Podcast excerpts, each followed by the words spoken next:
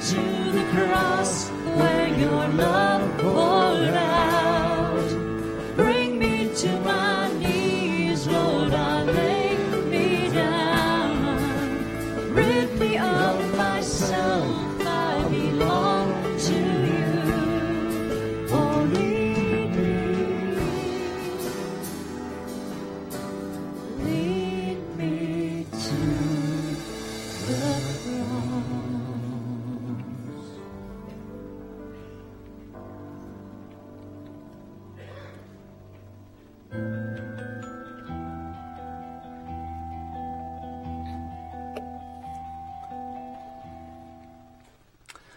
Please have a seat. Grace, mercy, and peace be yours from God our Father and our Lord and Savior Jesus Christ. Amen. Today we begin our Ghost of Christmas series, uh, patterned pretty loosely after the, the three Ghosts of Christmas in Charles Dickens' classic story, A Christmas Carol, the Ghost of Christmas Past, Christmas Present, and Christmas Future. For the next few weeks, we will be exploring how the birth of Jesus Christ into this world as a human being has had an eternal impact on each one of us personally, on our past, our present, and our future. Today, we stare down the ghost of Christmas past. As we begin to do that, I'd like to share with you the stories of three people that I've come to know fairly well over the years and now consider to be good friends of mine. Uh, the first is Zach. Now, growing up, we all knew that Zach was going to be pretty successful. He wasn't a bad guy at heart, but when he got out of school, he got sucked into the rat race, and, and he figured out that he was actually pretty good at it. He climbed the corporate ladder, stepping on people's hands and, and heads along the way. He made lots of money, but uh, it was all at the expense of others, cheating his clients, taking advantage of every loophole in the system using dishonesty and, and fraud to, uh, to buy himself a nice house and car to pad his 401k. But for all this success that Zach had, that gave him such a big head, sometimes he felt incredibly small. And he had this nagging feeling that uh, he was dangerously close to destroying himself if he wasn't too late already. Then there was my friend Pete. Now, Pete was headstrong. He was a guy who had a lot of heart, but sometimes let his big mouth get in the way. Uh, perhaps you know somebody like that. Perhaps uh, maybe even some of you are somebody like that. I don't know. Unlike Zach, Pete was not really the smartest guy. He never got good grades in school, but uh, when he got out, he made a decent living working with his hands. He knew he was never going to be upper class or anything like that, but he got by. He provided for his family. Generally, he had the respect of his peers. Life had its ups and downs, but overall, Pete felt pretty good about things. But one day, Pete really screwed up. He did something unthinkable to one of his closest friends that he feared he would never, ever be able to undo or make right again. He had completely disowned himself at his very core, and ever since, he had this sick sensation in the pit of his stomach that incessantly reminded him that there was no going back. Then there was this girl. Nobody back then really knew her name, but everybody knew something about her. The stories had circulated time and time again of the things that she had done with guys and the things that she had let guys do to her. Unlike Pete, she had the respect of no one. People avoided her like the plague. Her loose lifestyle was an open secret, one that, that people would whisper loudly to one another whenever she passed by. Some people called her a prostitute. Some called her worse. She never went to church because she knew what people thought of her. She knew that she would never be welcome there. But what hurt the most was that so much of what people said about her was inescapably true. Every day she wondered if, if there could ever be any hope for someone like her. All three of these friends of mine struggled deeply with their past. All three had done things that many would consider unforgivable. Certainly they did. Past the point of no return, they found themselves in a prison of their own making with no escape. Now, do any of their stories hit a little too close to home for you? Have you ever found yourself in a place like Zach where you suddenly realize that everything you've done, you've done for yourself and hurt others along the way? Have you ever been in Pete's shoes, turning your back on a friend and in doing so betraying yourself? Have you ever felt like that girl with a soiled reputation, having done things you never thought you would do? Have you ever felt like a pariah, an outcast, a social leper because of the things in your past? Maybe that's exactly where you are. Maybe you've struggled with or are struggling with a secret sin that seems to have a death grip on you. Others can't see it, but deep inside, your soul is suffocated by shame, and it hurts to even think about it. Our past can haunt us like a ghost. Just when we think we've broken free, waves of regret and shame and searing emotional pain wash over us. Our own conscience can be our, our biggest enemy, our strongest accuser, one that, that this guy whose name means accuser, Satan, uses to devastating effect. Something that we can never escape on our own because it is of our own making.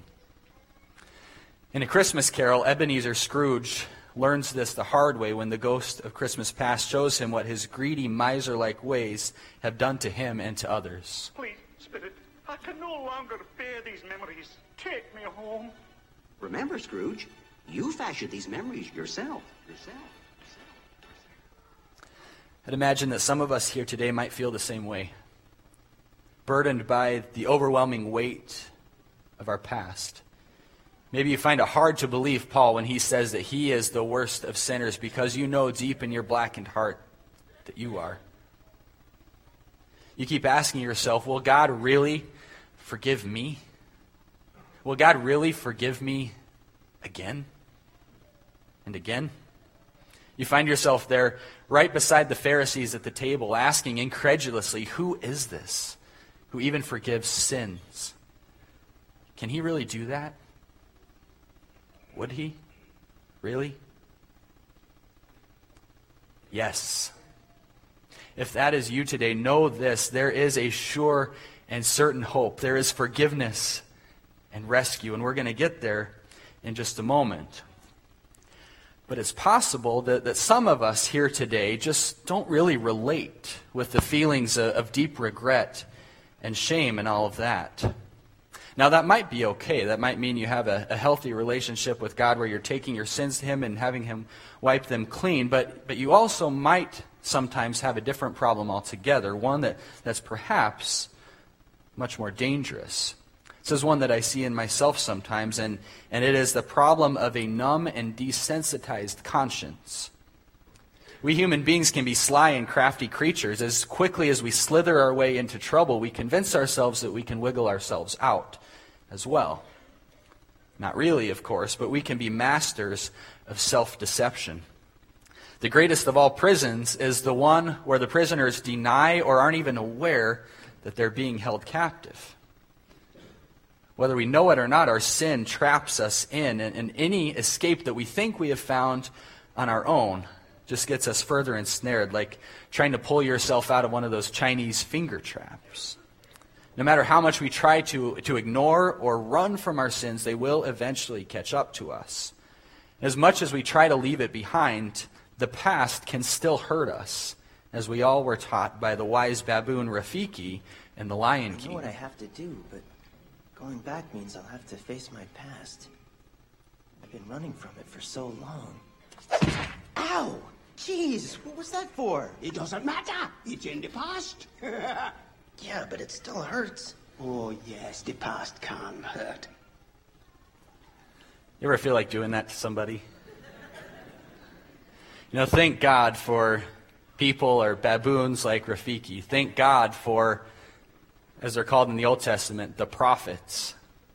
The prophets were called to people with a shameful past, and their mission was to beat them over the head in some ways, to reveal to them the chains and the shackles and the iron bars that held God's people hostage. And then, and especially this, to make plain to them the only way out. And so Ezekiel says, From the Lord, I will give you a new heart, and a new spirit I will put within you. I will remove from you your heart of stone, and I will give you a heart of flesh. God shows us this profound mercy of completely destroying us and reducing us to a broken mess. He does this so that he can remake us, putting flesh and blood where there was once only cold stone. Paul echoes this invigorating statement of, of new life when he says, If anyone is in Christ, he is a what? If anyone is in Christ, he is a what? A new creation. The old has passed away. Behold, the new has come. This is a rock solid promise for every single person suffering from a colored past or from a stone cold, sin encrusted heart. In other words, this is a promise for every single one of us. And so, whether you've come here today saddled with crushing guilt or needing to be reminded of your need for Him, God wants you to know something today. And that is that when it comes to your sin, God has a severe memory problem.